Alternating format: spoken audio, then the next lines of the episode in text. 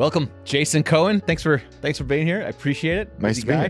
So Jason is the founder of not one but two unicorn companies, WP Engine and Smart Bear. Can you, in your own words, tell me what Smart Bear is? Sure. So this is a company I started in 2002. Mm-hmm. And we made peer code review software, meaning software developers that review each other's work, Mm-hmm. just like an author and editor would.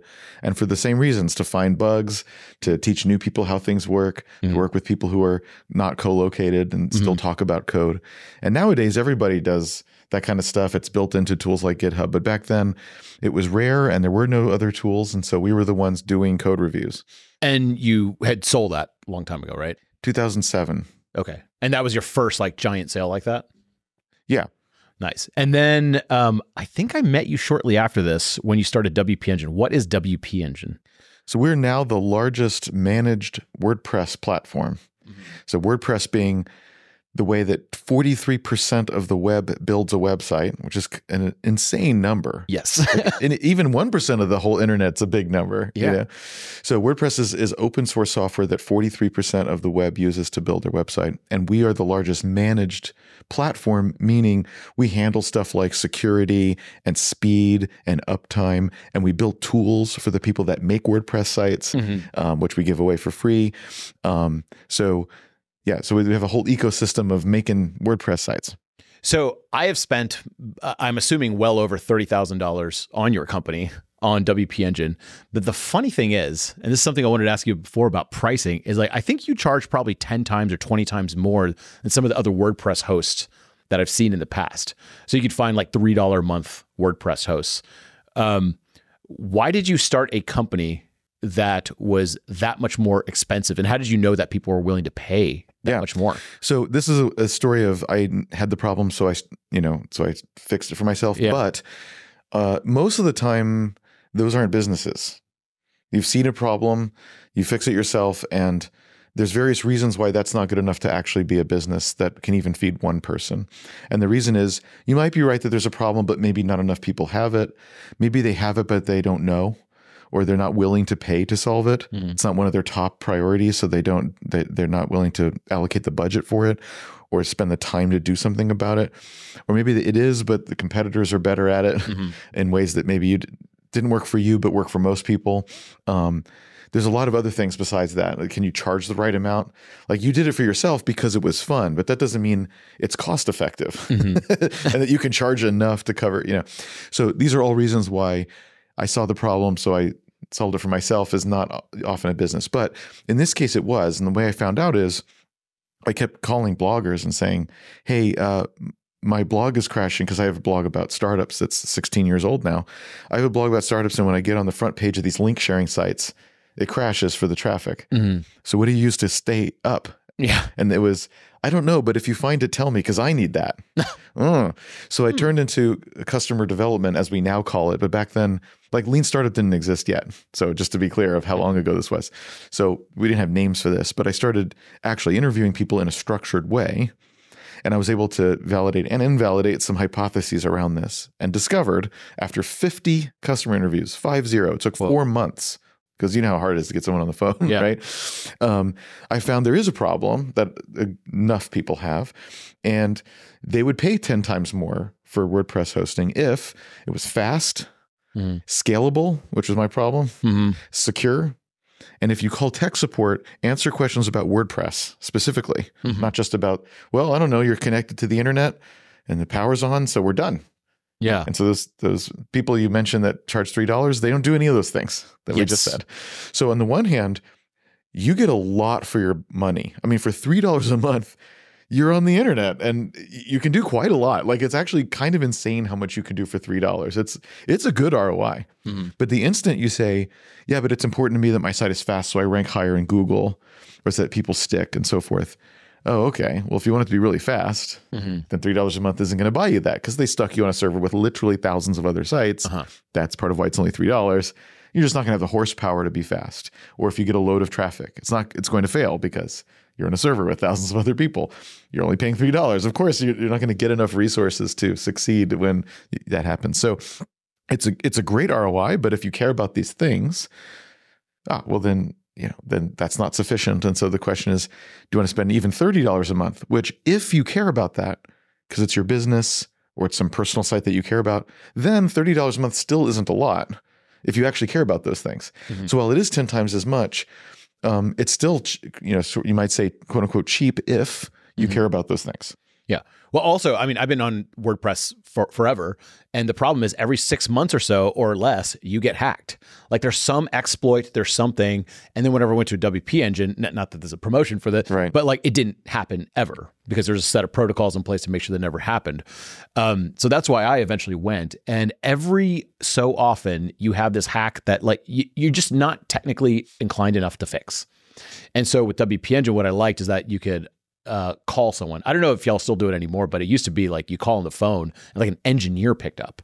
And that was always impressive to me. It's not someone just like t- intaking your problem. It was someone that's just like, oh, yeah, I could do this protocol real quick and I could change it. And you're like, oh, you really know what you're talking about. Yeah. Well, we do have people that know what they're talking about, but this brings up two really interesting general points for all startups mm-hmm. that, that's really useful and not obvious.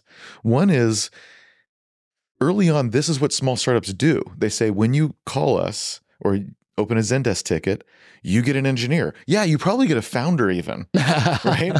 now, that's not scalable. Mm-hmm. You can't, we're at now 1,200 people, mm-hmm. many hundreds of millions in revenue, 200,000 c- customers. So, guess what? The founder doesn't answer the phone. okay. Um, so, this is a great point, though, because we did say that for a long time. We're like, look, you can call other people and blah, blah, blah, but for us, you'll get blah, blah, blah. Exactly what you said. Every startup has that advantage. Mm-hmm. Now, on the one hand, it's not scalable. On the other hand, you have that advantage. Incumbents cannot have that advantage. Mm-hmm. So, this is one of the very few things that as a small startup you can have as an advantage. There's almost no advantages when you're new. you don't have as much money. You have no brand. Your product sucks because it's new, so it has bugs and doesn't do very much. And uh, and you have no salespeople and no momentum and and probably no money and and you have nothing. So you have to take advantage of every little advantage you have. You must take advantage of it.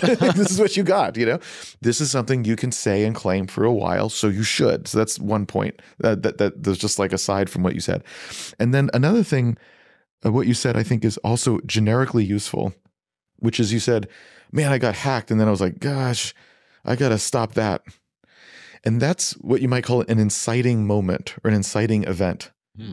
So if I just walk up to a random person and say, look, would you like your site to be faster so you rank higher in Google? Yeah, probably. Yeah, yeah. Okay, and, and like you don't want to be hacked, do you? No, no, of course I don't, you know. Okay. So did I just validate the company? No. Mm. Because to your very point, you already know that, and yet you didn't buy it WP Engine until you get hacked a few times. Mm-hmm. Well, what does that mean exactly? What can we learn from that? Even if the person has the problem and knows it, might even be willing to pay in, in the abstract to solve it. Yeah, today's not the day I want to go move my website. Mm-hmm. In fact, I never want to do that. That sounds awful. Like I'd rather do anything else today mm-hmm. than move a website. Like what? And pay more? Why would someone want to do that? The answer is I got hacked and it was a horrible experience. They took over my site. Uh, I had to pay all this money to like and a lot like a lot per hour to have someone unscrew it because you, know, you have to have an expert. And what happens what if it happens again? I lost you know whatever all kinds of horrible things. And you're like okay i never want that to happen. And now you're ready. Mm. now you're looking you're ready to buy. Now's the moment. An inciting event had to happen. So for us there's a few kinds. One is exactly that security. Another kind is you hired an SEO person, you're you're you're you're paying them one, two, three, ten thousand dollars a month to advise you and do stuff in SEO, and they say, look, I can't really help you until your site's faster. Mm-hmm. And you're like, oh, well, if I'm paying this person thousands of dollars a month for SEO, and they're saying your site needs to be fast, and I can go from a three to thirty dollars a month, you can see the order of right, and and solve that that's the reason because because I hired an expert. Expert told me that could be a reason. It doesn't have to be a bad thing, like I got hacked. Mm-hmm. It could be anything. But there was a reason why that was the day that that person decided to get hosting because mm-hmm. they hired someone and told them. So that means so okay. So but this starts to give you ideas. Oh, we should get in with SEO people because they create inciting events. Mm. See what I mean? Mm-hmm. So not only is this a good observation because it's beyond, oh, you have the pain, so you might buy. It's beyond that. No, and also something has to occur for you to decide today's the day I'm going to buy. Hmm. And furthermore, it gives you ideas. How do can I make those inciting events, or can I get when that happens? What else is going on? Mhm. Did someone do that, or is, did, what do they search for then when that event happened? Not just the problem, but that event. That's the keywords I need. So, um, you know, nothing. There's no such thing as a law. Uh, physical law in startups, you know, who Yeah. knows? and you have to be creative and so forth. But hey, at least this gives you this notion that's beyond solving a problem that you c- is also actionable Mhm. that you need to do in order to really make this startup work. So when you said that, that touched on something everybody needs to understand. This sounds like selling burglar alarms. You don't really want to buy one until your neighbor gets robbed, and then you're like, I need a burglar alarm tomorrow. It- right. Yeah. Uh, one of the things I always remember vividly, and I, I remember this, I probably think about this once a week, is back in the day when I first met you, you had an office adjoining, like near AppSumo. We're just all in like these shared offices in Capital Factory here in Austin. And you had a flat screen TV on the on the wall and it said MRR monthly recurring revenue and it was something like $2000 at the time. And it was a WordPress host and I always thought like there's so many WordPress hosts. This is like a, solved problem. I don't I don't know what this guy's doing. And I think you had some notoriety by then because you had sold your company already. So like clearly knows what he's doing but a WordPress host and it was kind of funny because the amount of time we shared that it was like from 2000 to 2500 a month 3000 all that kind of stuff did that motivate you quite a bit just that like that number up there on the wall what was the purpose of like broadcasting that so publicly Yeah, of course it's it's fun to to um, to put your most important number on the wall and then say that's what we're trying to do. Um, but it's interesting. Yeah, a lot of people did tell me that they're like, look, you you built a product company and sold it. Why are you going to like infrastructure? It sounds boring. WordPress is someone else's project. Servers are boring. Infrastructure is low margin and uh, and low multiple and therefore not valuable. What are you doing? And uh, I think it's good as an entrepreneur to ignore what other people think you should be doing. right? They don't know. But on the other hand, do you have a reason for what you're doing? mm-hmm. Fair question. Like Yeah. if they're wrong, then and how do you know what you're doing is right? How do you know you're not building a company that you yourself don't want to be at? Mm-hmm. And that's not hypothetical because I find that most of the time people build companies and then realize they're unhappy. Mm-hmm. Now, that doesn't mean they shouldn't have done it. Maybe it's more a commentary about what it means to be a person that wants to make things and like certain phases of things. When it gets to a phase, it's not fun anymore, or something like that. It, there's probably more to it than that. But the point being, it's not obvious that you just doing what you feel like will result in something you actually want, Mm-hmm. will actually achieve some goal or fulfillment or whatever it is. That's not clear. And in fact, it often doesn't happen. So, Mhm. how can you be intentional about that? At the time, I wasn't as intentional as I am today, but I was still fairly intentional. And I knew not only did I have the problem and I understood, and I was excited that the market existed because that's rare, Mm-hmm. you know. Um, I also love optimization, meaning not cost optimization, although I guess that's kind of fun. I mean, in code. Mhm. I always liked it, like from college and before. I always liked this idea of like, oh, here's a simple algorithm and a slightly better way to do it that shaves a millisecond. Like that just, I love it. Mm-hmm. I can't justify it in any other way than I just love it. Mhm. And this isn't this is an optimization problem Mm-hmm. because you want the site to be as fast as possible. And part of making it scale with traffic is if it's really fast and each request takes a very small amount of time, then you can do a lot per 2nd Mhm. with a given amount of server. So speed and scale sort of go hand in hand. They're not exactly the same, especially when you get more sophisticated, but that's roughly true. So in other words, the whole thing is an optimization problem. And I like that. Mhm. So here I am in a great market doing something I love. Now that's a reason. Mm. Now we're talking. Now we're getting to right. So again, as just a general rule, I have more thoughts on on on identifying that and figuring that out for yourself. But I do think that's a good place to start as an entrepreneur. Is wait, what are my assets? What are my talents? What experience sets do I have? What things do I have that's that's fairly unique? At least in combination, it's unique. Mhm. Um, what do I love doing so much that you, you don't even have to pay me to do? Now, it's not true that just because you're passionate, that means it's a business. Again, like that, right? I was That- about to ask. that- obviously not, right? It's just it's stupid advice. but passion is important, even though it's not the end of the story, because it makes you excited. It gets you through the tough times, the dark times. Mm. Um, you can be passionate about a, a cause. You can be passionate about a certain solution, like working on AI. Like there's different reasons to be passionate about things. That's all fine. So you do want that. It's a good place to begin. Um, you just can't end there because that, that again, it's not a business, not a market, not customers, not why you're different, not why you pay. You know, all the stuff we just talked about. It's Mhm. not those things, Yeah. but it's part of the Venn diagram of what needs to exist. So it's a, not a bad place to begin and say like, here's a good filter already.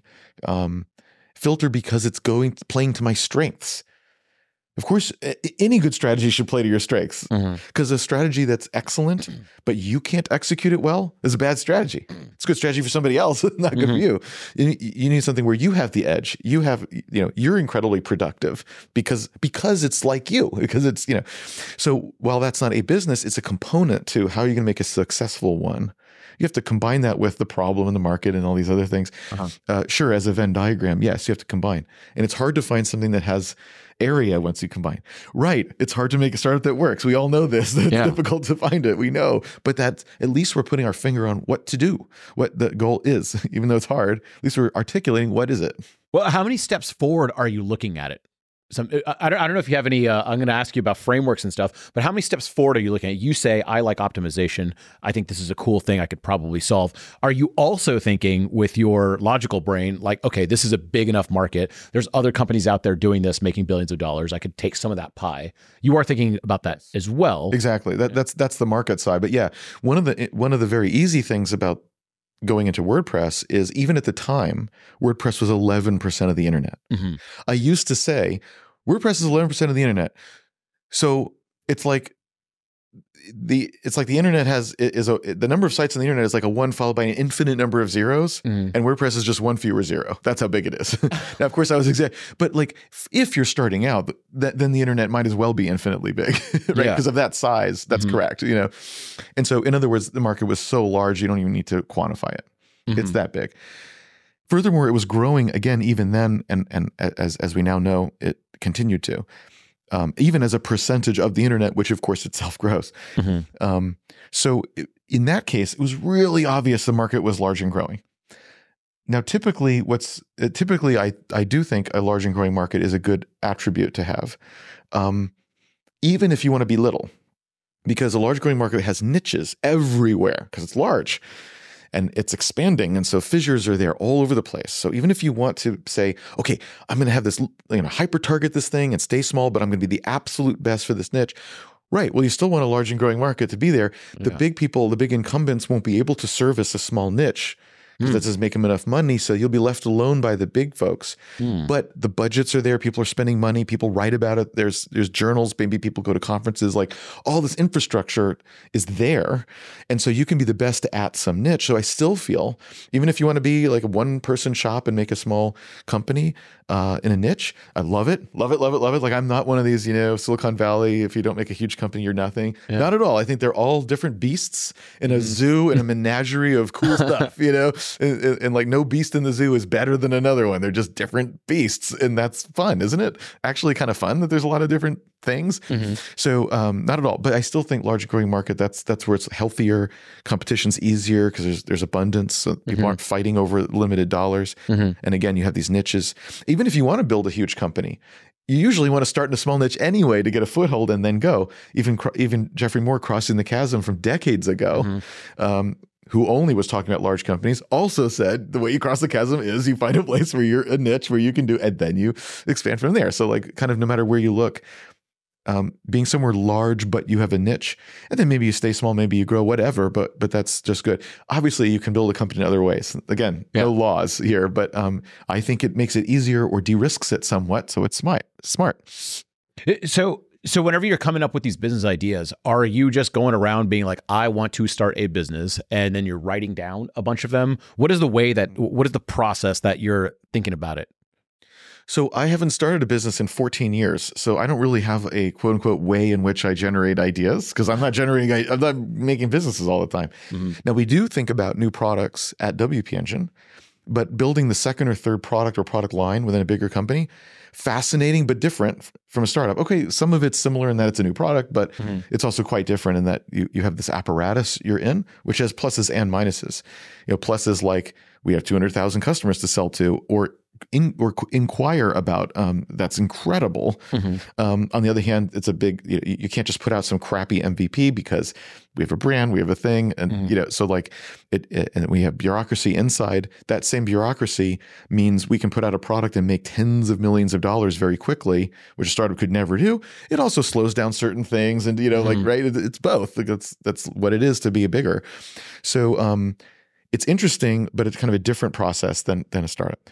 Um, are you are you just getting on the phone and asking people? Are you getting on the phone with fifty different customers no, and being no. like, "What's your biggest problem?" Well, well, uh, we're indirectly, but you have to remember we have hundreds of salespeople. We have many hundreds of people in support. We have product managers and UX uh, researchers who are proactively like designing questions and questionnaires and interviews and, and executing them. So, mm-hmm.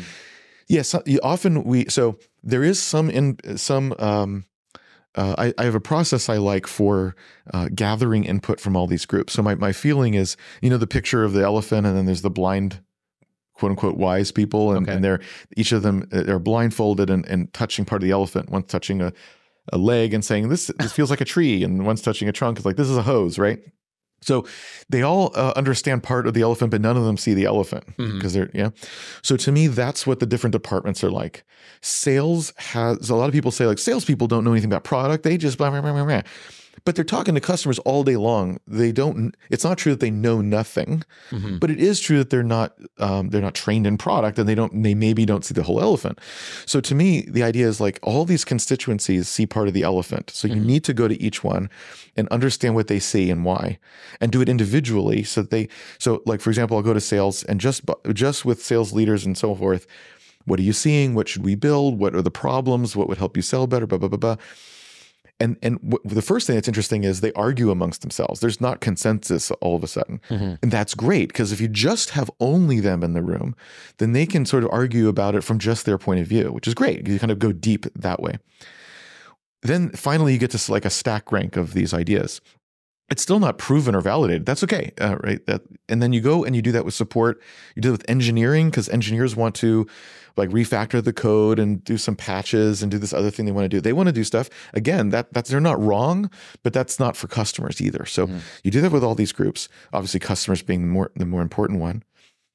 Then, as a product manager, you can bring all this together and say, What am I doing with all this? So, none of this is telling you what to do, but all of it is input that you need, mm-hmm. uh, acknowledging that this is all valuable, but you still need to synthesize it, which is still hard, right? Yeah. You still have this fundamentally hard, complex thing to do, which is to synthesize this into a product to build or the, or the next features to build. But at least you're organized. And when you decide, bah, bah, bah, bah, what's nice is you can then go back to these groups and explain I listened to you, and now here's why I'm doing something different. Mm-hmm. so you can go back to sales and say, so we because of this and that, we're going to build this first, and but your number six and seven were both easy, so we're going to knock it out for you. Mm-hmm. We're going to come back to your number two though because reasons we can't do, you know. And so now you're saying, I heard you. I'm telling you what's going on, even though it's not necessarily what they want to hear. Mm-hmm. Um, and so you have this great rapport you build mm-hmm. while getting the input that you need. So that's an example of things you can do at a larger company where you're taking advantage of all this stuff. At a smaller company, uh, you can still do that with one salesperson, obviously, but you don't have to be so formal. But if it's just you, what can you do? At that point, I think you need to just go talk to customers. I don't know any other way to, to do it. and it's hard because they don't want to talk to you or potential customers don't. Um, but I would argue if you can't get them on the phone uh, now, then how are you going to get on the phone ever. Like, how are you going to sell the product ever if you just can't get anyone to talk to you? So I agree, it's hard. On the other hand, don't you have to solve this no matter what? so go ahead and solve, go ahead and work on that so that you can get some conversations going. So you can try to be creative. I used LinkedIn mm-hmm. and I found people who t- had a title and and and position that made sense from what I was looking for, which mm-hmm. is web developers. And then um, then I sent them email that said, um, I'm building a startup that's supposed to be for people like you. So I'd like to get your feedback on it. Now I know your time is valuable because you're a freelancer or whatever there. So I'm not trying to get this for free. I'm happy to pay whatever you want, even mm. more than your normal hourly rate, because this is a one off thing for your time, because I actually value your time and your opinion as an expert. Hmm. So out of 50, uh, 50 of these that I sent, 40 agreed. Mm-hmm. That's a stupid response rate, right? Mm-hmm. Um, and one person charged me. Mm. And I think I think it's just a theory, but it's just uh, I respected them and their time, And so they didn't. They, sort of with with just basic res, human reciprocity, they didn't really feel like you know. It's like, well, I'll just help this person out, you know. That's fascinating. but even if they all charged, it'd be worth it, right? Because Yeah. because then you'd get some real good feedback on stuff. So then the then of course, it, how do you interview them? So that's yet another topic. Like what how what's a good interview like? How do you learn? So that's true too. But nevertheless, that's what you um that's what you've got to do to go find out. So t- back to your initial question was how would you figure it out? I think you find problems. it- It's hard to go look for a problem. I, I, fi- I find that doesn't work very well. Normally, you discover it, you you stumble upon it. Oh, I heard this, and then I heard that, and I was like, "What?" And then you go, or maybe you had the problem yourself. I feel like these is this is kind of where that happens. You don't usually go out and research and discover a problem. You Mhm. could, I suppose. It just doesn't seem like it's the usual origin story. So I would expose myself to stuff. That's what I would do because that's how I would try to find problems. And then, um, then I would use these techniques, like I'm saying, to go try to validate. Oh, I think I understand something. Let me go see. Um, so at WP Engine, fortunately, we're constantly we have hundreds of people constantly talk to customers, so we're constantly having ideas. We're constantly seeing pain that we could solve. Mhm. And then the question is: Is that good enough? Is does it is it big enough? Is it important enough? But that's one nice thing about a bigger company is you, you're constantly seeing stuff. This suggests, for example, if you're right out of school and have no experience, and you're like, so I don't have any problems. So it suggests what kind of place could you go work at where you'd be exposed to a lot of different customers and problems. Mm. That could be in sales at some startup that's growing fast. It could be in a consulting shop. I mean, doing stuff like McKinsey Consulting, which is, you know, that, that it's uh, it's difficult to get that job, but man, you will learn how to do a lot of useful things, and you will see a lot of businesses and see all the problems in there because it's your job to analyze markets and businesses. Mhm. So you're going to get exposure to a lot of stuff that might give you some ideas. So again, you might think, well, if, if I got to get exposure to things, there's some jobs which will give me more exposure than others. Um, so if that's really important to you, that could be something you select. Huh. I really like that line that don't go looking for a problem. I feel like we all, I, I certainly get into that where I'm just like, oh, I want to start an even bigger business. And I'm like, what could I do? And you start from there. And I, it's not a bad way to look at it. Like you said, I don't think there's any like formal way to do this. But at the same time, when you do go hunting for problems and asking people about it, you get a lot of people that are like, yeah, it's, cool. It's cool. You get that kind of like eh, hesitant. I'm not going to pay for it now type of thing. That's right. But the times when enough people have told me that I'm just like, oh God, this is becoming the common theme. I'm like, well, yeah, I think I could sell this pretty easy. Exactly. huh. That, that's really awesome. Let's switch gears a little bit. Talk about WordPress. Near and dear to my heart. This has paid for my college. Uh, WordPress has been an integral part of my life. Small side story: Matt Mullenweg, I guess, founder of WordPress, the the WordPress Jesus. Yep. Um, I've met a lot of famous people in my time. I don't really get starstruck that often. But with Matt Mullenweg, I knew nothing about him honestly, other than I heard him on the Tim Ferriss show once, and I met him on a, on a on a cruise boat at a conference, and he was standing right next to me, and we are all like packed in. He kept bumping into me. I was like, "It's Matt Mullenweg," and then I talked to him for forty five minutes in the in the line, and he also played instruments. He was from Houston as well. yeah, plays the sax. and I use this uh, software every single day of my life, maybe eight hours a day. So for some reason, I felt super connected to him more so than any celebrity I've ever seen in my entire life. I think I think you said the reason. Yeah, you just spent so much time with something that he's familiar with as well. Yeah. Um, so it, it, it's how much the internet runs on WordPress again? 43. percent. Yeah. Okay. I think there was this massive missed opportunity with Disqus. And I use WordPress less than I used to before because it's kind of missed the social world Right. right? Like with Twitter, I can post uh, a small blog post, the tweet, and it gets instantaneous responses. With my blog, I have to post on the blog, but then also send it out on social media or email. And I feel like WordPress missed that. And I thought a long time ago that WordPress would start to decline. However, here we are, and it's increased and shows no sign of stopping. Well, even even when you do social media on your own, you got to link to something, and that something is going to be a WordPress site half the time. Yeah, So- it all so it all grows. up- yeah, you know, so everyone said social media will kill uh, blogging or, or content or WordPress, but again, like you link to something, so no, it doesn't, and you still need websites. Just like people have been predicting the demise of email, but I don't know about you, I still get a lot of email. it's Uh, still the you know. primary form of yeah. selling. Yeah, Slack said they'd kill email. No, it doesn't kill email. It's just another dang inbox. But um, I think um, they may have missed. It well, somebody missed an opportunity with Disqus. I guess Disqus missed the opportunity with Disqus. Um, for people that don't know, this is commenting software, but it was uh, scalable, centralized. They did some stuff with uh, tr- trying to prevent spam, although that wasn't very good. But they had other things. And one of the things that was neat is when the social networks appeared, it you could do things like comment, but also put that comment on Twitter, that kind of stuff. Mm-hmm. And so like that's good. That like helps connect it. Probably maybe needed some stuff coming the other way. That would be mm-hmm. interesting. Some stuff on Twitter coming in. What was amazing about comments in WordPress, whether it was Disqus based or not, is you created your own little community. Because mm-hmm. for each each po- each article, um, people would talk, and it would often be the same people. And so you just kind of get used to them. They get used to each other. They talk to each other.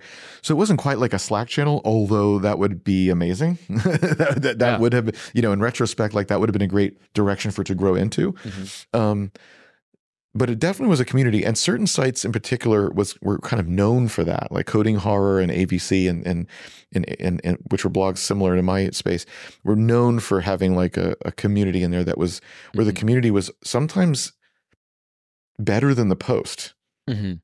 and uh, um, I, I, also had comments on my uh, my blog but I do agree that it missed, it, it missed the social era where it could have been integrated such that you could get new readers via social, but via that. Yep. Like that just seems like a logical thing, and of course, vice versa.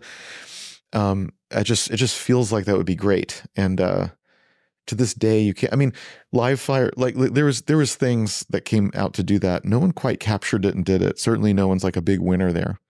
Yeah. It, well, one of the big things I was relatively technical, and even spam prevention for me was was very difficult. It yeah. was kind of a full time job. Mm-hmm. And it, I wanted anonymous comments because people could leave anonymous comments and you didn't have to say who you were. And you got, I, in my opinion, sometimes better discussion. You also got the people that say, I hate you and leave. And you're like, yeah, whatever. But I, I think it was just so hard to leave comments and that something like Disqus kind of solved that problem. Um, I was a little disappointed. And nowadays, I'm actually seeing what should have happened a long time ago, or in my opinion, should have happened. And what happened, I thought, was everyone went to forums instead to have discussions. So the old school internet forums, bulletin boards, what have you. And then I feel like Facebook groups came along and that absorbed, I think, the whole internet into Facebook groups. And now I'm seeing all that spill out. So it all went into that bucket. And now it's all trickling out. And a lot of people are like, I don't want to run a Facebook group. No. There's some problems with it. It's good for some things. Uh, for example, everyone's just on it. You know, it's got 2 billion people. Uh, but it's not the, the best place because now you're on Facebook, you get distracted. I think the quality of people can sometimes be low. And so people are moving back into these community forums. And I feel like WordPress has kind of missed this whole area. Um, do you see more people going towards some sort of like social platform rather than just using WordPress? Well, no doubt. I mean, everyone's got a social plat- platform, whether you own your own, like some kind of news group or whatever, but or you uh, or Discord or Slack channel or something like that. Mm-hmm or Substack, um, or you um, or you're on Twitter and all the other things. I mean, eh, I think everyone's multi-channel at this point. If they care about content, that is, then uh-huh. they're multi-channels. Like that's that's just it. I don't know that WordPress necessarily missed it, quote unquote, in that it's a CMS. It's not necessarily supposed to be all of the things. Mm-hmm. Um, but could it be more integrated with certain things? Could could it certainly have done more with the comments because that is inside the CMS? Mm-hmm. Yes, I think there the answer is yes. But it's not too late either. It's forty three percent of the internet. It's open in every way. You, it can can be open, open source, open community, open you know, mm-hmm. and so uh, open APIs. So if there's something to be done, we can do it now. mm, good point. so maybe you just found your next startup. maybe, maybe it's something I'm complaining about and not doing nothing about it. Yeah, yeah, that's super interesting. Um, are you part of any of these communities? Do you still use forum? Do you use social? Media? I mean, I know you use Twitter, obviously. Um, what other platforms do you use to meet people or? I don't know that I meet a lot of people, but uh, yeah, I'm on Twitter and LinkedIn and uh, Threads standard stuff. Yeah, just the standard stuff, and I just uh, post the same thing everywhere, which you're not supposed to do. um, and I mostly write and don't read that much. Although I read all the and respond to all the the people who respond to me, mm-hmm. and I do follow some people and respond to them. But uh, um, I don't. Pri- I don't. I don't primarily do social media. I feel like what I write, well, obviously, except for the company, but in terms of my personal work, when I write long form, that's my that's my thing. That's what I've been doing for 16 years. Mm-hmm. And that's where I have special content, you know, that's unique to me. Um, and, uh, I think that's why people are interested in anything I do is for, because of that content, not because of what I say on social media. So um, that's where I want to spend most of my time. If I'm if I'm thinking about content, it's about long form. So when you do you uh, let do you think of an idea and go, hmm, that'd make a good article, or do you have like a drafts Yeah. area, yeah, I have hundreds of drafts. hundreds of drafts, and then Yeah. something picks up, and you're like, oh, this could be a real article. Yeah, it's very inspiration based. In other words, I'll just I'll there'll be one, you know, I'll have just a couple sentences somewhere, and just randomly someday, some hour, I'm like, oh my god, and then that'll turn into suddenly two thousand words, and you know, like it's just very. So I would say a real writer would sit down and write every day. Mm-hmm. So I'm not that, right? But that's good. That's a luxury to say, oh well, you know, if I'm not, don't feel like it, that's fine. Mm-hmm. But if I feel like it, then bang, I can do. I can I can be very productive because I'm in the zone, you know. Yeah. And so, um, and so I have that kind of fits and starts. But since I have so much stuff in draft and in different stages of draft, from an idea to like this is pretty much ready. I just think I should edit it again, you know, kind of a thing. Um, I can I can regularly put stuff out because I have this this this big pipeline of stuff at all at all times. And is this how you got your first couple of clients for WP Engine? Was it like people following your blog? No, I had eighteen thousand RSS subscribers RSS, nice. back in the day through FeedBurner. Yeah, remember that? Oh yeah. And uh, I launched WP Engine, and two people signed up. Hmm. Eighteen thousand to two. Not a good conversion rate. No. Um, I had thirty people when I launched. None none of them were those people. Those were all people that I was calling, like I was just saying. You know, I just just you just kind of muscle them in. Yeah. That's, that's how you can get your first customers. Um, so, uh, yeah, that didn't work. Now, in retrospect, like that's a that kind of makes sense in that I was writing about startups and marketing and geek, geeky things, not about WordPress and writing and content. And so, uh, you know, the the person I was writing for is not necessarily the person. I still thought I'd get a lot of them because, okay, I'm writing to people who do startups. Don't they all have a website? Mhm. And at the time, isn't 15%, tw- 12 or 15% of those WordPress? So, so, you know, some of those should convert, right? And so, Mhm. still not true though. Um, now, what it was useful for is hiring. Because what would Mm. happen is people are like, "Oh my gosh, I've been reading you for years, and now, um, dude, I want to, you know, I like the way you think. I want to join the company." That's powerful, especially when you're new, new startup, because then it's the riskiest. Mhm. It is risky to join the startup. You're you're paying them very little, and it's risky. And of course, you're giving them stock, so hopefully everything goes well. In our case, it did, and so we made millionaires out of that. So isn't that great? Uh, but you didn't know that at the time. it was high risk. So that's an example of something where, oh wow, that gave me this big leg up, at least with some people, in getting some talent that perhaps, perhaps wouldn't have otherwise, you know, threw their lot in with us. And so that was very handy. Oh, well, why did you first start writing online? I'm sure you weren't thinking like this could help me hire down No. the line. What, what was in it for you? Yeah, so I started writing in the previous company co- that was called Smart Bear. Mhm. That's why the blog is called A Smart Bear even now. And I, I wanted to be uh, the voice of the company, like uh, 37 Signals blogs was. You know, Mhm. people would write on it and be like, "This is our voice," um, and then no one wrote on it but me, which maybe does explain or it does give you a window on the culture of the company. Um, but uh, um, yeah, so so it was uh, as simple as that. Just kind of like a blogging was cool in 2005, and so like let's or 2006. So let's just uh, let's do it. I'd written a book um, on code review, which of course Uh-huh. sounds really boring, but it was obviously for marketing. So this was maybe an extension of like, okay, this writing this book really helped, which it did. That's a whole nother fun story. Um, so maybe just blogging, you know, writing in general, being a thought leader seems to work for us. Let's um, let's blog. Let's let's be about us. Let's you know. So that's how it started. Just uh, just like that. Um, they let me keep the blog after we sold the company. I wrote it into the the paper even, and it was one of the largest traffic generators to the corporate website. Hmm. And so they were like, "Yeah, just keep doing that. you know, like, that sounds good." Yeah, you are the marketing. What what do you what do you think about that? Like uh people have these social brands. I've seen it go through trends, I think, where people used to like so if I was with AppSumo, like writing under AppSumo, but now it's just like everyone's writing under their own name, it seems. And I think that's a lot more common than it used to be. I started one of the first financial blogs online where I said how much money I was making. Like, you know, 20 years ago. And that was a big deal because I feel like back then people didn't even talk about money openly. It was very uncouth to talk about that. That's right. And now people are like, I make twenty five thousand dollars a month on the, it's just right in their Twitter bio. It's just like totally normal. um, what's your thought on like the social brand, where that's going, or anything? Yeah, uh, I think it's pretty cool. Actually, I think um, I think there's a macro trend. I think it's probably obvious, but there's a macro trend uh, that just gets stronger as the person in question gets younger, which is that they just don't have these personal secrets. Hmm. So even stuff like, oh yeah, I've got nude photos of myself because I sent it to my, you know, to whoever I was going out with, and they posted it. And I'm like, dang it, oh well. And so like, there's this joke of like, that should be like in my generation, that's a career ender. Yeah. In new generation, it's like well, we all have one. Who gives a crap? Mm-hmm. Wh- What else? What else is on the resume? You know, like Yeah. who cares? So it's this thing of like that doesn't really matter. How much money you make doesn't matter. Oh, you're like t- posting on Twitter about how you have mental illness of some kind. You're Yeah. like whatever, dude. You know, and so it's just the younger you get, the more it's like this is me. And so even in a professional context, like you say, like I'm gonna I'm gonna use my name and I'm gonna be open in a way that is not usually.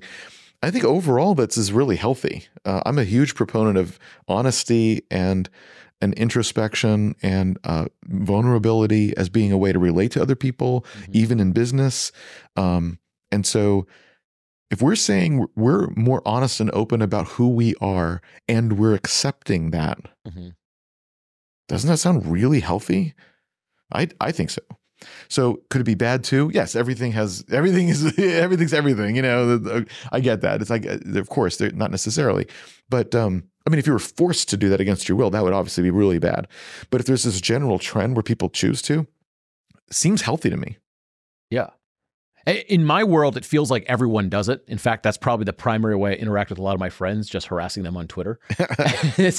But but but then you go out into the world, and there's a lot of people who um, who don't.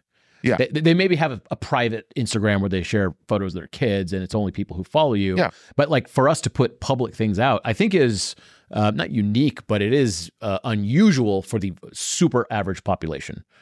I, I really don't know. Hmm. I don't know what the average person even means. Yeah, yeah In- good point. Average in America, average like what does that mean? I don't I don't even know. I mean, the- you're, Being a thought leader. I'm, I'm sure that, I'm sure there's an answer. I, I'm just saying I personally do not know. Yeah. It just, uh, I, I always wrestle with that. Should I just write for my company or should I write under my own name? And it sounds like the trend is going right, un, writing under your own name is probably the best way to do it right now. I, I- with these kind of questions, I often go back to what is your goal here, Mhm. which is a kind of a generic answer. I know. So let, let me be more specific.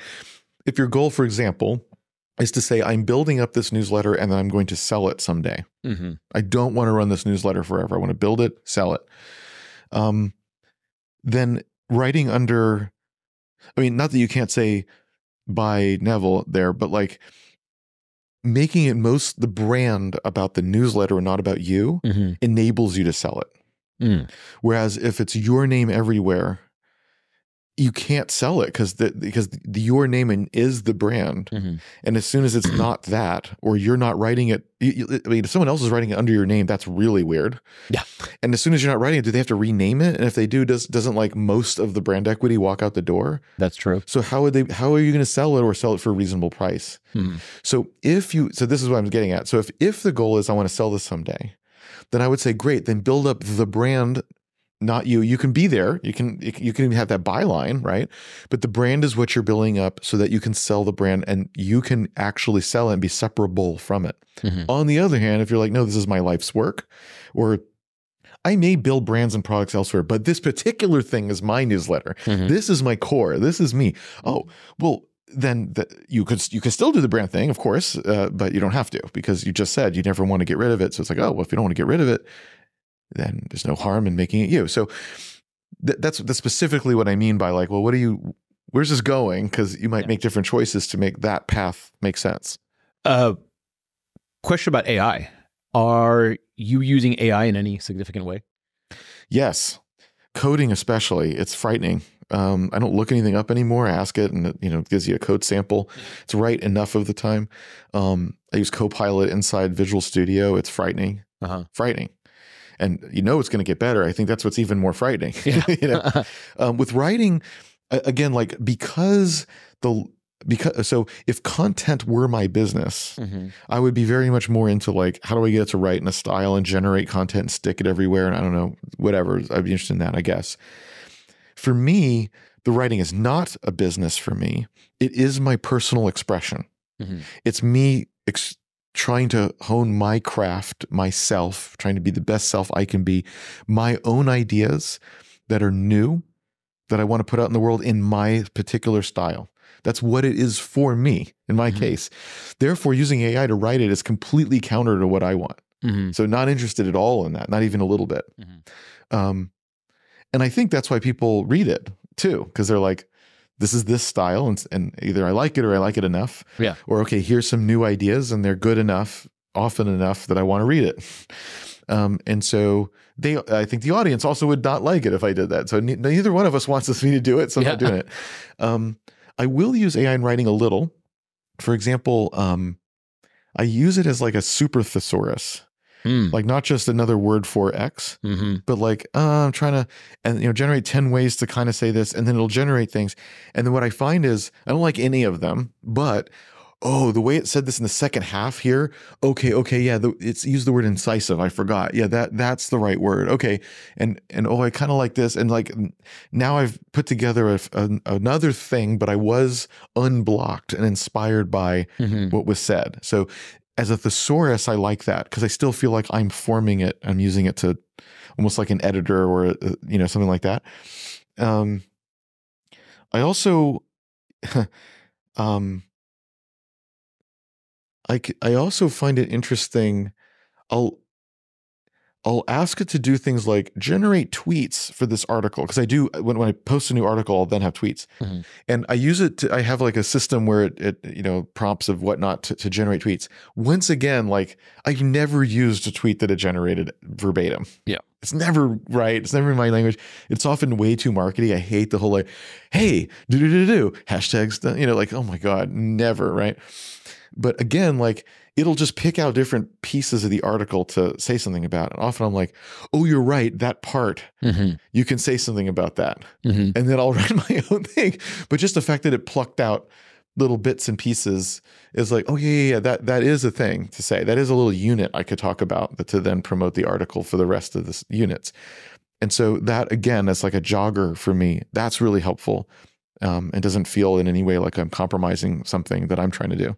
Are you afraid of where AI is going? Um, I am afraid of its impact on everybody. I think, I do think that ultimately it'll be helpful and net positive as technology often is, but it will happen so quickly. It is happening so quickly. Will we have time to adjust? Will we have the usual, like everyone likes to pull, point out, like America used to be 70% agriculture, now it's four and we're fine. Mm-hmm. But of course, that happened over many, many decades. Mhm. And it was still disruptive, even so. Mm-hmm. So you say, okay, here's the thing that's going to happen in five years or 10 years. What? you know, like, so the, the speed at which it happens, I think, is the issue as opposed to the fact that the world changes, which we already knew. Mhm. Um, that's frightening. Um, I think another interesting thing is I think people, if, if you rewound back to like the 80s, people were worried that robots would replace all the manufacturing jobs. Mhm. What actually happened is the manufacturing jobs went to other countries. Mm-hmm. So their jobs were lost, but not because of robots, interestingly. Um, and then even still now we're like, but still like uh, maybe servers and restaurants will be replaced by robots. We're still on the robot thing, and then probably that's true.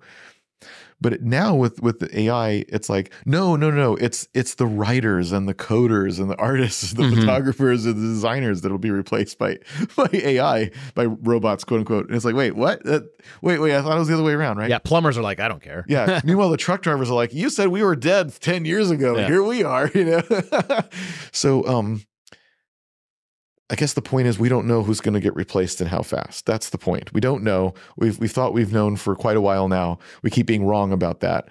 Um, but it does feel like some things are accelerating, especially in the in in the you know LLM world. And so it's it's frightening how fast and how uncertain it is. Mhm. Being uncertain is frightening, and the speed is uh, is frightening. I think you add that up, it's of course it's frightening, and nobody has a comprehensive answer. Of course, I'm Mhm. not that's not blaming anybody, and yet we have to proceed because it's the Moloch problem. Everyone's gonna everyone's gonna do AI. So if you don't do it, then you haven't prevented this from happening. Mhm. You've just prevented you from owning it. So you want to happen. So you want it in your own country, and you want your own. But it's just a new um, oligopoly or, or even feudal, techno feudal situation that's happening. Of course. And so is that really great? Nope. The whole point of OpenAI was to prevent that. Obviously, it did the, just the opposite. So yeah, that that didn't work out. And so um, that is all frightening. All that stuff is frightening. Mhm. W- One piece of solace I get from that is I always thought when I was young and the internet was coming about, I knew a lot of people who worked in a completely analog world, and they thought, well, I mean, if if my job is to send this letter from here to there, and now you can just do it digitally, you don't need me. And I remember thinking, well, you need to learn a new thing. And it's funny because now that I'm older, I'm thinking, am I just feeling that same thing? It is a little bit that I know the clock cycles are speeding up for sure, but I also do find solace that every era of history that I've read about, there was a technology that they were all afraid of, that they all a lot of people rebelled against, and a few were benefited by, and then later they were like, yeah, that re- replaces lame jobs, the jobs people didn't want. Uh, here's another thing. What what what job did the internet replace that was lame? What job doesn't exist anymore because of the internet? I always think of like because I'm in the writing world, I always think of things like the local reporter in Cleveland, Ohio that ran a dating relationship column. Each each locale that, had that like their job little still person. exists. That had that job still exists in a much amplified way where one girl could give out a bunch of dating device on the internet Well, aren't and there, like of millions of, of sites and places where people write these articles? Probably. So that's, that Yeah. still exists. Yeah, That job still exists. True. So what jobs were eliminated? Because like when you have self-driving cars, you actually eliminate the truck driver. Mm-hmm. Period. It's not like that job still exists in a different form. Learn new tools, Mm-hmm. which is what happens to the writers. And with the internet, you still write. It's just there's a different medium. You do have to learn new tools. It's a different medium. Things change. Uh, jobs, specific jobs go away. Other jobs appear. The tr- the driver just like manufacturing did not come back. Mm-hmm. It went away and stayed away. Mm-hmm. Truck drivers go away, stay away once trucks can drive themselves. Mm-hmm. So with AI, it feels to me more like that. Mm. So like how much writing jobs will be here? Oh, there will be. There'll be writing jobs. I will still be writing because if I'm writing from my experiences and I have a style and da da da, that's still valuable for the reason it's valuable now. I Hmm. mean, there's f- there's five billion humans that who are online, Mm-hmm. which P.S. There's billions who are not still. Mhm. Interesting. Anyway, there's five billion humans who are online at this very moment. I'm competing against all of them right now for writing. Mm. Well, also AI. Yeah, I know, but like I've already competed with five billion Mhm. people, so um, uh, I'm already doing that. Mhm. Um, but I feel like there's most writing that exists online won't be necessary because AI will do it and probably do it better for uh, on average because most people are bad writers. Like library sites. In the SEO world, mean there's like- most human beings are bad at writing, yeah. and AI is better than them even now at writing most things. Mhm. So yeah, like they should, it should right. That's just simply better. Not for me. I'm not. I'm not. I'm not just saying that because like I think I'm the best writer ever. Mhm. I'm just saying like I have a purpose and and, and I'm already competing with everything for that. So that's why I Mhm. can say that. But for a random memo that I'm sending or most of the content on the internet, which mostly is garbage, Mhm. Of course, ChatGPT 4 right now is better than most of that. Mhm. So, including the hallucinations, by the way, because a lot of that stuff's wrong Yeah. already. So it's like, no, no, this is better than most of that right now. Well, I, I always try to think of in the future what's going to happen, and I always just think of process that I'm currently doing. It's just easy for me to relate. And for example, we're recording this podcast right now. Afterwards, I get a file. I take that, I download that file, I send it to someone. Uh, they chop it up into videos. I have to put a blog post. I have to create an email, and I can have certain people do this. But it's just like there's what I call like lame shit that you don't really want to do, but you kind of have to do Right. to get the distribution for this and for it to make sense business wise. And I'm just like, can't AI just do all that? Yeah. Yes. What- I mean, that's clearly. and, and it can. It's Yeah. just not set up in that way yet, but it's like in a year. well, that's two. obviously that will happen. yeah. Right. That's like very clearly right. going that way. So those are jobs that will, that will. Uh, let's just say there will be many fewer of them. Mhm. The end. Like, like I, I mean, you just don't need someone to cut up the thing. Now you could say, wait, but what about really amazing video? What about art? Yes, exactly. So Mhm. that's that's where I think it's uncertain. Mhm. Uh, so does that mean we get way high quality everything because human beings still do have a job? It's to make something so good that AI can't do it. Mhm. Uh, I hope so because that would be a better world. Sort of like how Netflix, well, HBO first, and then Netflix, and then everybody said, "Wait, TV can just be better." Mhm. and they just started doing it and all of a sudden all tv is so much better now than it ever was because they did that Mhm.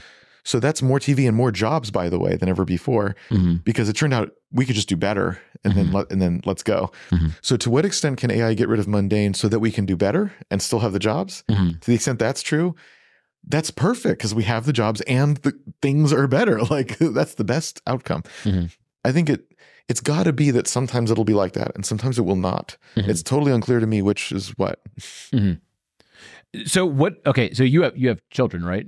What are, are there specific skills that you teach or uh, things that to future proof them essentially? I mean, they're all well. I think the ones that are they're you know out there on the internet are already learning those skills and already. I mean, kids are better than us at all this stuff. Yeah, Like like they text differently than we text already. The language is different. The stuff that they think is okay or not is different. Like they're already ahead of us on these things. So Uh-huh. I, I suppose if if your child does not have access to the internet at all, or any of these things, and therefore is getting no experience with it, yeah, that's that's a problem because they'll be behind. But otherwise, like you know, they're kids. They uh, they- they're the ones deciding what the future will be like more than we are. that's a that's a great point. That's the best answer I've ever heard on that.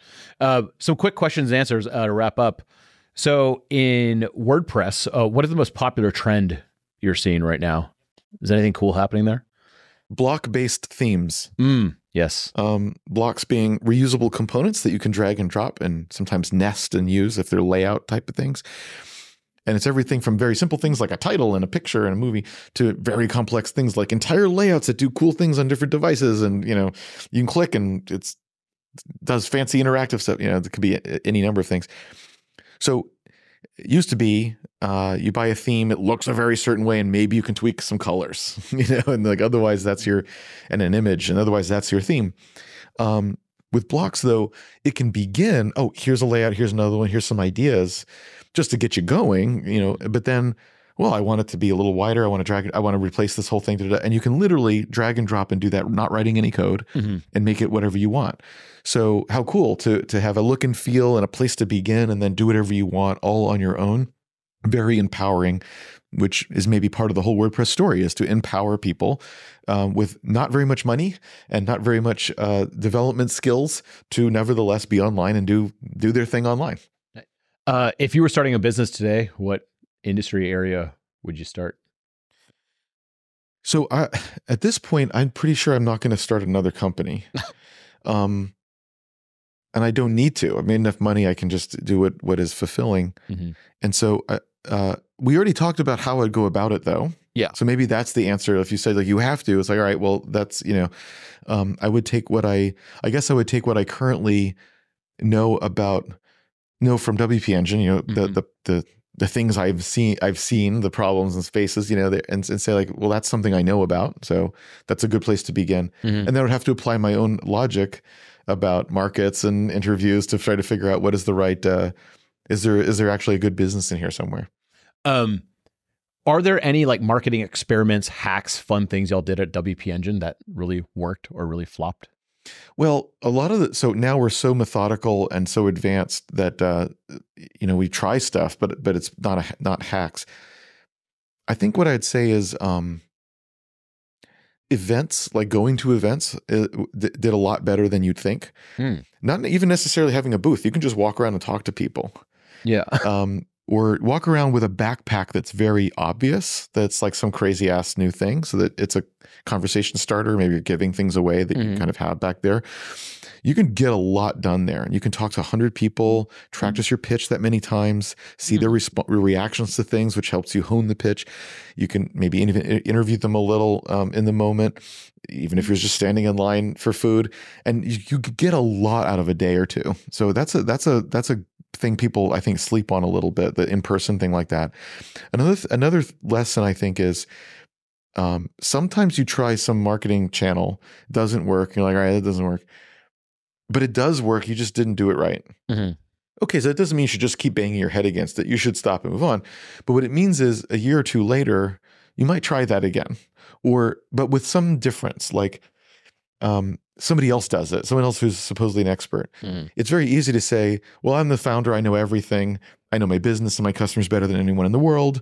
I tried uh, whatever, let's say affiliate marketing. It didn't work. So therefore affiliate marketing doesn't work for us. Mhm. So when when then you hire some consultant later to help with marketing or hire one person in marketing and they're like, I want to I want to do affiliate marketing. You say, no, I already tried that. Mhm. That's not necessarily correct. Mhm. We ex- I experienced this multiple times. Yeah. maybe it wasn't the right time. Maybe I did it wrong. Probably that. Yeah. Um, you know, maybe it was the wrong message. Maybe this or that. Um, and maybe it still will fail again. I mean, who knows? But like, uh, there's no. The, I wouldn't be so quick to say that doesn't work. Uh, m- maybe it didn't work that one time, and it's that door might still be open. Um, what about a book that's changed your life? Um, certainly one that's changed my outlook on thinking is a book that's not even about that. It's a book called Good Strategy, Bad Strategy um, by Rumelt, and it's a it's a good book. Uh, It's it's it's about exactly what it says. What is a good strategy? What is a bad strategy? And and yes, you could summarize that in a couple of pages, but at the same time, if you just read a couple of pages, you'd forget it. And sometimes, if you read the whole book and you get a lot of examples, it really sinks in and you really remember it. So Mhm. there could be, there's sometimes a reason for the, having a book. What it does not do is tell you how to make a good strategy. It just describes what they look like when they're good and bad, but not how to make one. That was my big disappointment with the book. But the but the description of what it is is, is poignant. And what what really uh, the reason it changed my thinking is it it poked at and, and deflated these things people would do about strategy, which I personally always thought that's bullshit. That's Mhm. not right. That's that's but yet, but this this luminary or these big academics or the CEO of some big company, some public company said it, or you know, and so I'm like, I guess they're right. I guess I don't understand strategy because I look at that and think that's stupid. Mhm. But they're that person, so I'm. Uh, that means I don't know strategy. But seeing this really well articulating exactly what I think Mhm. made me think, oh, you could say I was right all along, or you could say something a little softer and say, my point of view was just as valid. Mhm. Forget right and wrong. Maybe it's right sometimes. I don't know. But my point of view was valid. The way, I, since I was being thought, I wasn't just being like, I hate you because you're you. I was being thoughtful about like, this is why it doesn't make sense to me. Mhm. Um, it was, it would have been okay for me to follow that and say, okay, well, is there something that does make sense to me? Or can I at least articulate that in a way that's uh, intellectual Mhm. like explain why I don't like that or explain why I do like other things so I can start to form my own theories about the world and how I want to operate Mhm. that's at least self-consistent you know um and, and that book sort of opened my eyes to like no no no. Some of that some of that stuff you were thinking that was that was right or right for you anyway. Mhm. and you should have held on to that and gone with that. Um so that was part of what made me think okay so i'm going to have these ideas and i can write them in these posts and articles.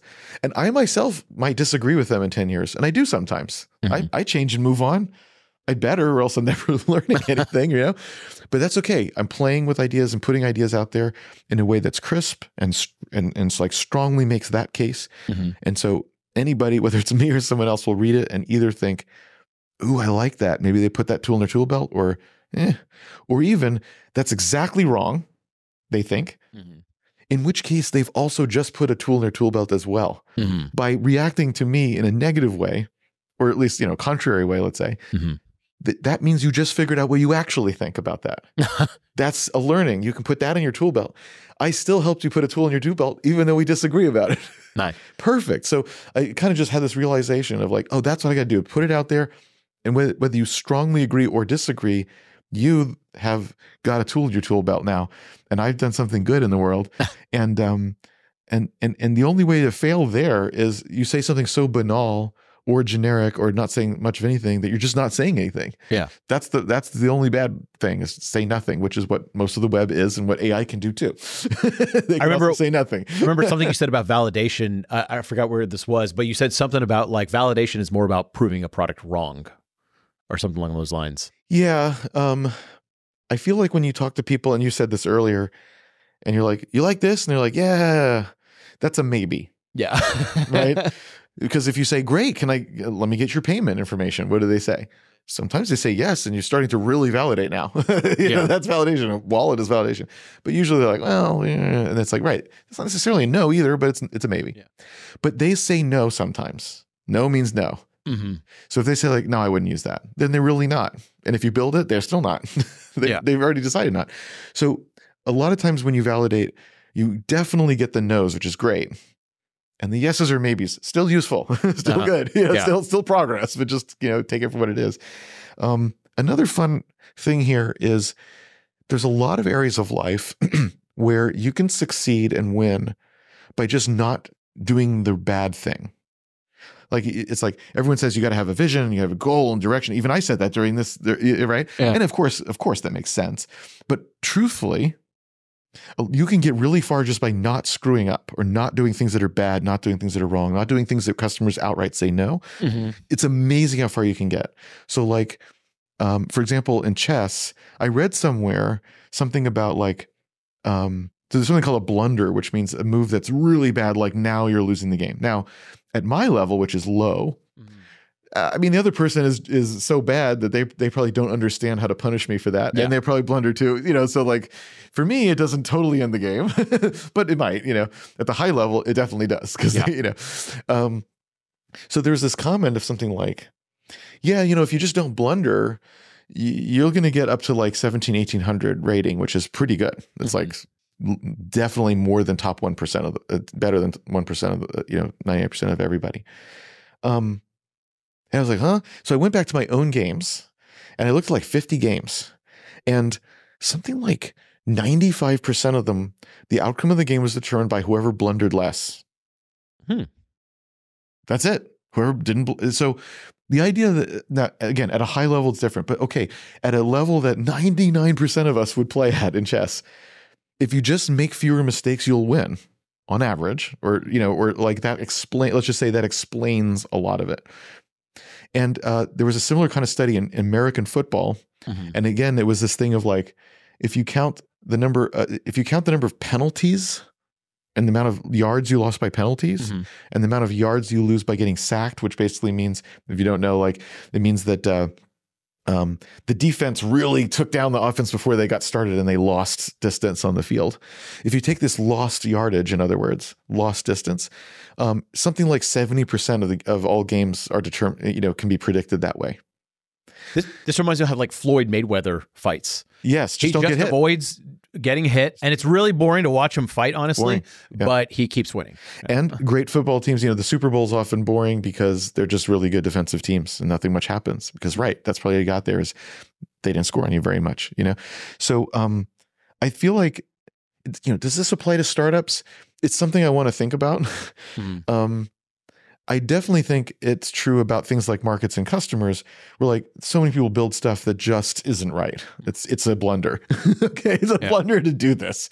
So, you know, is to me like the the whole thing about a large and growing market. You could just say just don't blunder the market. If it's a large and growing market, is it the best? Is it perfect? I don't know, but you didn't blunder it. You didn't just pick a terrible market. You didn't blunder the market. So that's pretty good already.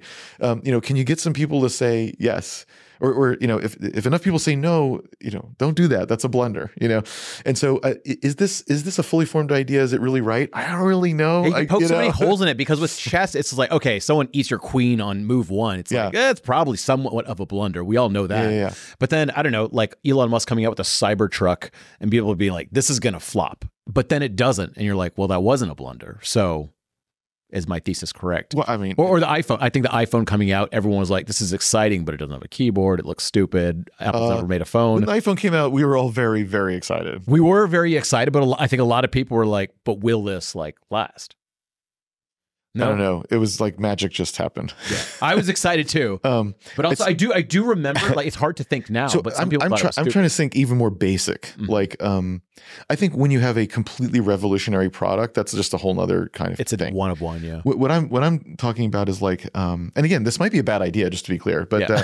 uh, but but since but since you brought you- you kind of brought this up of like, I, I think I do think there's things that are like clear blunders. Like that's there's like clearly there's a market for smartphones. The question is, is this the right phone? Mhm.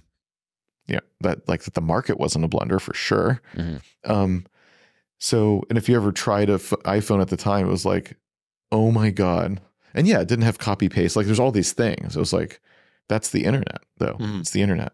Like it was absolutely magical. Mhm. Um, and the sales launched. Like the sales just absolutely took off. Like there was just no question that this is a huge hit. Mhm. Um, but I, I'm I'm just talking about something very much more basic of just like you didn't even talk to customers 1st Mhm. so you you just totally blundered that. Mm-hmm.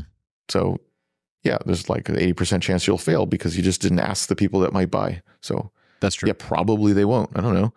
But you could have prevented that. Like you did that. You you lost your queen on that one, right? So like pick a market that's not crap. Talk to customers and and find something where they don't wholly reject it. Mhm. Uh, you know, and- and solve a problem that that that does exist. Like there's just like these things of like none of these guarantee success or anything like that. But if Mhm. you can just eliminate the totally negative versions of this, are you are you sort of like halfway home in a sense? So I don't know, maybe not. Maybe it's a bad Yeah. idea, but it's like it's an interesting thing to think about because it, it generates brand new questions. How would I do this completely wrong? I would pick a tiny market with no money happening that no one knows about that's shrinking and there's already the incumbent who owns the whole market anyway and everyone's happy with them Mm-hmm. that's what i would pick Yeah. okay so if if the market has even some attributes like that probably a bad market you just described a bad market now you can identify a bad market even if you can't identify a good one you just you can easily identify a bad one so maybe don't blunder the market um, again like how, uh, how would you validate with customers? You just wouldn't. You'd let Yeah. the dice, you'd throw the dice. it's like we'll let them roll. The, it's like what? No. so don't do that, um, and you know, and so forth. So like, uh, I think it might be like this angle to find. It's easier to think of a really dumb way to do that part of this that step of the process, you know. And so, okay, well, don't do anything near that dumb way. like, be far away from the dumb, and maybe you're halfway home already. That's that's a that's a great way to put it. What, that last part of let yeah, go into a small market. That's a blunder. That that makes a lot of sense. Uh, Of course, lastly, I say that. yeah, You're going to find an example of a startup that went into a tiny shrinking market and did really well. yeah. I'm sure you someone's like, well, Microsoft invented No, you- software. You, will. You yeah, will. exactly. like, once again, as always, no laws. No laws. You can. It's not the law of conservation of energy that you really can't violate. None of these are laws. To me, every one of them is: Can I stack the deck in my favor? Mhm. Can I just take some of the risk out? Mhm. Uh, Because there's risk everywhere, and it multiplies. Like however risky the market is that it will or won't work. It's multiplied by whether the competitors will beat you, multiplied by whether you can even execute this, multiplied by whether the, whether customers will really pay that amount, multiplied by whether in five years it's still relevant, multiply multiplied, not add. So it just goes down to zero, right? Mhm. And and most companies don't work. See, because multiply. So to me, it's like none of these go to one hundred percent, and there's no laws about that. Period. But if you can take this from and and and I, you- of course you don't really know the numbers, so this is this is just for fun. But like, um, well, if you can take that from a thirty percent chance to a fifty percent chance, and the next one from a ten percent chance to a thirty percent chance, Mhm. like it's still unlikely. But if you can get it from ten to thirty, that's actually three times as likely. Mhm. So if you can, can you adjust these things in the direction of um, being less risky or better for you? You know, again, a lot of like we said at the top, it could be about you. For you, if you do this, it's less risky because you're great at this. For someone else, that would be really bad because they're not as good at it. So it's about you, Yeah. and you're probably and so. If that's true, then this idea of not blundering actually makes a lot of sense because it's not like this means the market, this means it, it's great and it'll definitely work. That's not what it means. Mhm. And of course, you could go the other way and it still work. Of course, it's about like, but overall, is this going to increase the chance that it works? Mhm. So my claim is, yeah, I think so. I don't even have data to give you about it. I'm just saying I think so. I think it's an interesting idea, probably. So if you can raise all of these a little, and as it multiplies through, you've actually drastically increased the probability of success. So again, I don't have any data about this. It's just a rhetorical case. But if you are like, that makes sense to me, that's like, great. Well, then it gives you something actionable to do, Mhm. which is to think about the really bad blunder case and say, I got to stay away from that. Like, what's far away from that? If it, if I smell some of that, yeah. I'll know, ooh, right? and that's, that's handy. Yeah. Uh, and then finally, uh, you've started two unicorn companies. I'm sure you've been around a lot of people with like uh, what most people call like extreme levels of wealth. Um, where do you see people are the most fulfilled at that level? Once once you're, uh, I heard a great term from biology called post economic, where you're just like you have enough money where you never have to work again. Um, What do you see people get a lot of fulfillment out of? For you, I would call you, I would classify you as an endearing nerd. And nerds are usually like tech Yeah. is always new. Yeah. So there's always something fun for them to work on. I met a Dharmesh HubSpot CEO. Yeah. I'd say he's an endearing nerd where Yep. he gets so excited about, oh my God, you see what OpenAI did? I hired a developer and we're program. I'm like, that guy's having fun. Exactly. And I don't think he cares about all the other things that he could buy. That's He definitely does not care about that. He does no. You could look at how he dresses. No offense, but yeah. well, we're, he we're friends. Uh, He was he invested in WP Engine. Like we're yeah, I can tell you for sure he doesn't care. care. Yeah, I, I could see that. But those seem like to me, from what I've observed, the happiest people. Like they have something to work on and something that they're still striving towards. Yeah, certainly fulfilled has a purpose, even if it's an internal one. You know, so I think one is an internal one like that. You just you you are driven by something, and so that that's Mhm. enough. Um, another kind has an external purpose. You see it sometimes with people who are very religious, and so what it does is it allows them to like fully live in that space Mhm. and do whatever they want to do in that space. Um, uh, or just other causes that they get uh, involved with. Obviously, Bill Gates, right? Who I don't know, of course, but like, but obviously like you know certain causes he he he found interesting and and and interesting intellectually to tackle and very impactful to millions if not billions of people Mhm. so okay that's a that's a that is something too um i think some people find um teaching to be a way to kind of be to pay it forward have some ego still you know Mm. like oh you're the person in the front of the room teaching um and pay forward that expertise while still keeping some of the ego and and uh and and all that that's also a, a place where i see myself Hmm. like that's what i'm doing online and when i you know i've invested in dozens of startups and i, I love having the lunches or the zooms where we talk about the whatever and Yeah. you know because again it's this thing where um i can leverage all these years of experience and thoughts and stuff to just give them ideas or bang around advice or talk about different things that have happened i think the last thing you want to do is try to tell someone what to do but what you can do is say oh you know you might not be thinking about this possibility Mhm. or you know oh there's these- you're think you're trying to just you see this one option and you hate it. Mhm. we can discuss like three other options. I'm not going to tell you which one to pick but we can but you don't even know they exist. And then we can try to talk through some of the uh, the trade-offs. And now you're now you're in a better place to decide. You still have to decide right? But i can really help here. Or or sometimes there's something operational like if someone's selling their business. There's just a lot of stuff. And if you've never done it before there's just a lot of stuff you haven't seen and done. Okay so th- there's a little bit more like oh you know generally this generally that you should do this. And you know that's just helpful. So that's all very edifying to me Hmm. to be able to pay it like forward like that. Um but generally i would say the rich are not fulfilled not happy. Um you know many of them don't have a good family life. Maybe many of them have kids that they don't see. Mhm. um many of them don't figure out something that's fulfilling to do. Mhm. and so they're kind of lost. Mhm. um, it's the majority of the case when this happens people get money and then they leave the company Mhm. the majority of the time they get depressed and it's it's actually like postpartum depression specifically Hmm. um, a, a loss of identity and self and, and, you know for for a similar kind of reason um, there are studies on this which is why i say most Mhm. like, now i'm using these words because there are, there is data on this Mhm. um, in particular, if people are interested in this, there's one that's that's really well written by Credit Suisse, um, and I forget unfortunately what it's called, but it's it's something like the entrepreneurial life or life. Oh, life after exit, I think it's called, Hmm. something like that.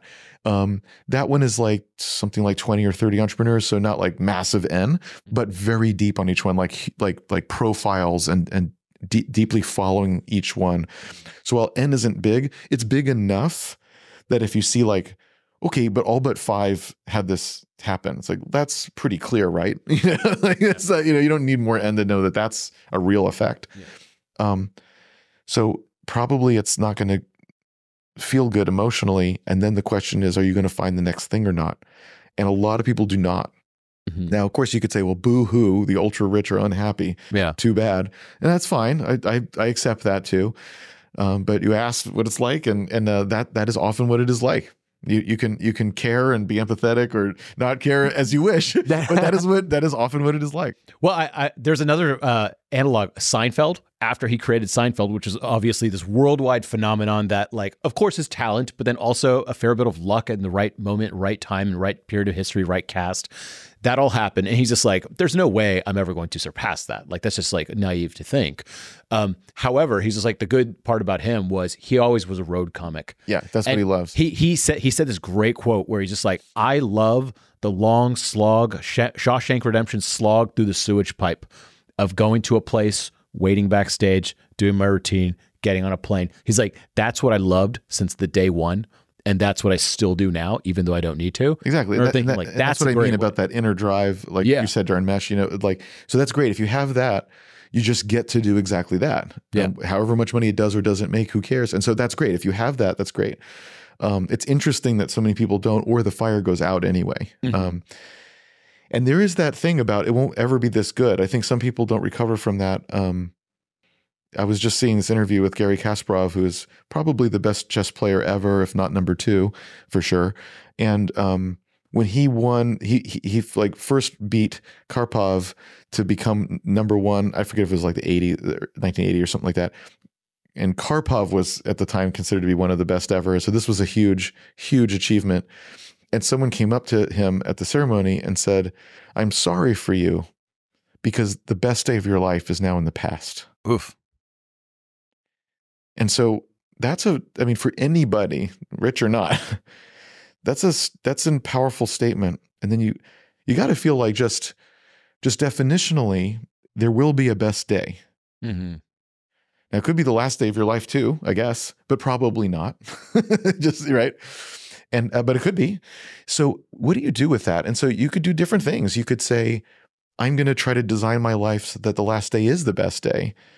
And I'm going to try to figure out what that even means. What would that mean? Is it about people? Because it's not about health, right? But is it what is it about meaning and purpose and people and or or um or you could say, no, it's not. That isn't the case. But I'll have chapters in my life, and so that'll happen, and that will be the end of that chapter. And I'll have a different chapter. And you might say best in one definition, but then maybe I define what it is that I even want Mm-hmm. might have a different best by a different definition, or just reject this whole concept and just say it's a different Yeah. chapter. And so it's just, you know, Different chapter. that'd be another way to handle that in a way that's like constructive and forward looking. Um, but I feel like it's hard to do that. And maybe, and, and is there another chapter? Like it's hard to say. Well, you you know what? Here's a here's a interesting parallel. I was an Eagle Scout, and we had to do this like long hike, and for seven days, I was carrying like 80 pounds on my back. I weighed about 120 at the time, and like I cried on that trip. I hated I hated a lot of it. But when you got back, I hadn't sat down on a chair for seven days, and like my butt was just like hurting from walking all the time, wet, and then also just sitting on rocks all day, like sharp, pointy rocks. And I sat down on a camp chair and got a cold Dr. Pepper from uh, from the vending machine. And I specifically be that that is one of the top memories of my entire life. Right. Okay, when I was in like I don't know tenth grade or something like that, and I just remember thinking, I'm just like. I have had a Dr. Pepper before that time. I have sat on many chairs, but for some reason, that was that, and it was followed by this intense period of like not having that, of deprivation. Yeah. that created that good time. Yeah. Yeah. And so I also think someone like Elon Musk, he gets very rich and and you know post economic at a very young age, and for a very smart driven person, he's just like, well, this would be horrible if this is all I was going to do. And so I think he keeps upping the stakes to give himself something to do. Yeah, I mean, and maybe so. I can't. I certainly can't speak for him. I would say, certainly in life, we have these crucible moments, like you're saying, where you just went through something, and some people say you learned something about yourself. You might have, but you certainly learned that you can push yourself and that you're capable of things, and like you certainly have this feeling of like the next hard thing. I'm going to say like, well, yeah, but I can do hard things, and so I feel like that's a that's an important moment for people to have. Um, I think the difference with some of these things is this: you did not feel like uh, what you are in life is a hiker and that you will never hike better than this. Fair point. It was a it was a crucible moment, which is again extremely great. I think with Kasparov, he never did anything but chess ever. Like when you're in that level, and this is still true today of, of everyone who plays chess at that level, you don't go to university. You don't have normal school. Many are homeschooled so they can play chess more. You don't do anything else but chess. Mhm. You aren't anything else but chess. You're not good at anything but chess. Mhm. And so if you achieve something, there isn't something else. It's not like, well, obviously I'm a human being that's going to do other things. I just went on a long hike. You know, it's like, no, no, no. This is actually it. Mm. And it's just, it's much more like, well, I'll just do the next thing. It's totally unclear there'll be a next thing, and I guarantee you it won't be the number one at something because that's too that's too good. You know, it's too epic. Um, another example would be like, uh, um, and I, I I have a piece where I wrote about this particular thing because I've written about this and how it's why the journey is important. Mhm. This is why the journey is important because the end happens in, in in a day, and after that it might even be bad. Mm. So the journey is where the fun part is, where the excitement is, where the like. I mean, not that it's the only place, but like you had better enjoy the journey. Mhm. You had better make that part of the point because the pinnacle is absolutely not the point. Mhm. This is what this is demonstrating. Anyway, uh, an example I gave there is um, everyone thought that Depeche Mode, the, the band, you know, they- right? Familiar? I saw them recently. Yeah, yeah, yeah. I did too when they came to Austin. Um, they, uh, everyone, they, they, they, they, so this was before bands were selling out um, stadiums and huge arenas like that, and they got the Rose Bowl, which is for people that don't know, it's like eighty or ninety thousand seats. Like it's absolutely insane, and so. The music world was all like, "This is going to be embarrassing. Like they're going to have rented this huge stadium, and like you're going to have to like put seats away, and I don't know. It's going to be like a tiny little thing in a huge echoey place. Um, and they saw, thought so too, and they were worried like, what do we do? Can we like put curtains? Like it was, it was bad. They ended up selling out the whole place. Mhm. And there's a live album that you can get from that, which is of course this incredible. It's incredible. You can just tell it's electric. Um, there's also a documentary about them, by the way, which has this. Hmm. And at the end of it, they're backstage. You can see this in the documentary as well. And they just all start crying. And part of it is just the emotional release of just everything that just happened, you know. But also there was a there was a um I forget the name of the person, but it was a, a music journalist that was there, you know. And Mhm. again, there was a crew, and he asked them, and they're just like, "It's it can't be better than this. Like this is it. Mhm. We we sold out the biggest thing, and everyone said we couldn't. Like it just it doesn't get bigger than that. I mean, it could get bigger. Like more people could buy the out, you know. But like this, it will never be as big as this. Mhm. They just realized this is it. But this is a long time ago, Yeah. right? So it's not like that was the end of the band, obviously, but it's just this this moment. So I feel like um, if this is all that you are, this is you've poured everything that you are for as long as you can remember, and that's it. It's like what the hell? And so for for for people that's you know they've worked on their companies for 15 years and they sell it. You know, is it exactly like that? I don't know. Like probably there is a second chapter, or hopefully there is, but like that's how that can feel. Mhm. That's part of why it's just so like depressing and I don't know, you know. Now again, you can do a lot with that information. You could say, well shit, I never I never want to be in that situation. So I'm not going to work on something for 15 years where I'm not going to tie my identity into it. I'm going to keep it at arm's length Mhm. so that it doesn't feel that way because it won't be that way. And and uh, uh, or maybe I'll I'll leave either either by handing it off or selling it or selling my share, you know, so, so that I'm never kind of in that spot. I'm always I'm always doing stuff. Not that I'm like aloof and never care about anything. Never, not that, but just I'm never going to let it build to this point where this is all and every. I'm just not going to let that happen. I'm going to choose a different path. You could do that with that information. You could say I'm going to do that, but then I'm going to realize there's another chapter Mhm. um, Kasparov went on to do other interesting things. He was a big political mover because he left the Soviet Union. Yeah. There was other things that he did. And sure, he's not going to be the he's not going to be number one, quote unquote, like in chess, but it doesn't mean he can't have a massive impact. And by the way, parlay his fame into real impact that he himself could never have had had he not first had that fame. Aha. So like that's not the same thing as like and now he's a gold medalist in the luge. Like no, not that kind The of the one sport you might be able to actually win. Maybe. yeah. Like, no, he's not going to do that kind of a thing, but he could parlay into a different kind of a thing that only he could do given that fame, given that experience, given, you know, then maybe there's something that only he can do based on that. Interesting. So there's a lot of ways you could kind of take that and, and decide what does that mean for you and whether you want to avoid it or not avoid it. But I do think it's worth thinking about because otherwise it just happens anyway. Yeah. So that doesn't seem like a good choice. Maybe if you're lucky enough, it could happen. Because, I, but that's this is why I Yeah. like the endearing nerd. I think like John Carmack, Stephen Wolfram. These are people that I think like you just put them in a cave and Oh, they'd yeah. be perfectly happy Right. the rest of their life, just like reading about stuff, Mhm. figuring out stuff. Mhm. So something I always aspire to be. Some of my most happy moments I remember in college were like drinking a coffee at 4 a.m. Uh, and I was a computer science student my first year, and like working on code in a coffee shop that was empty at, by myself. And I remember thinking like that was really fun. Or I remember writing late at night in a WeWork and like they turned the lights off and I'm like, well, I don't know how to turn them on, so I'll just keep going. and I always remember like that's what I really liked doing. Yeah. So Yeah. Anyways, great conversation. How can people uh, find you? I am a, uh, yeah, I'm asmartbear.com and the same thing on Twitter. Jason Cohen, WP Engine.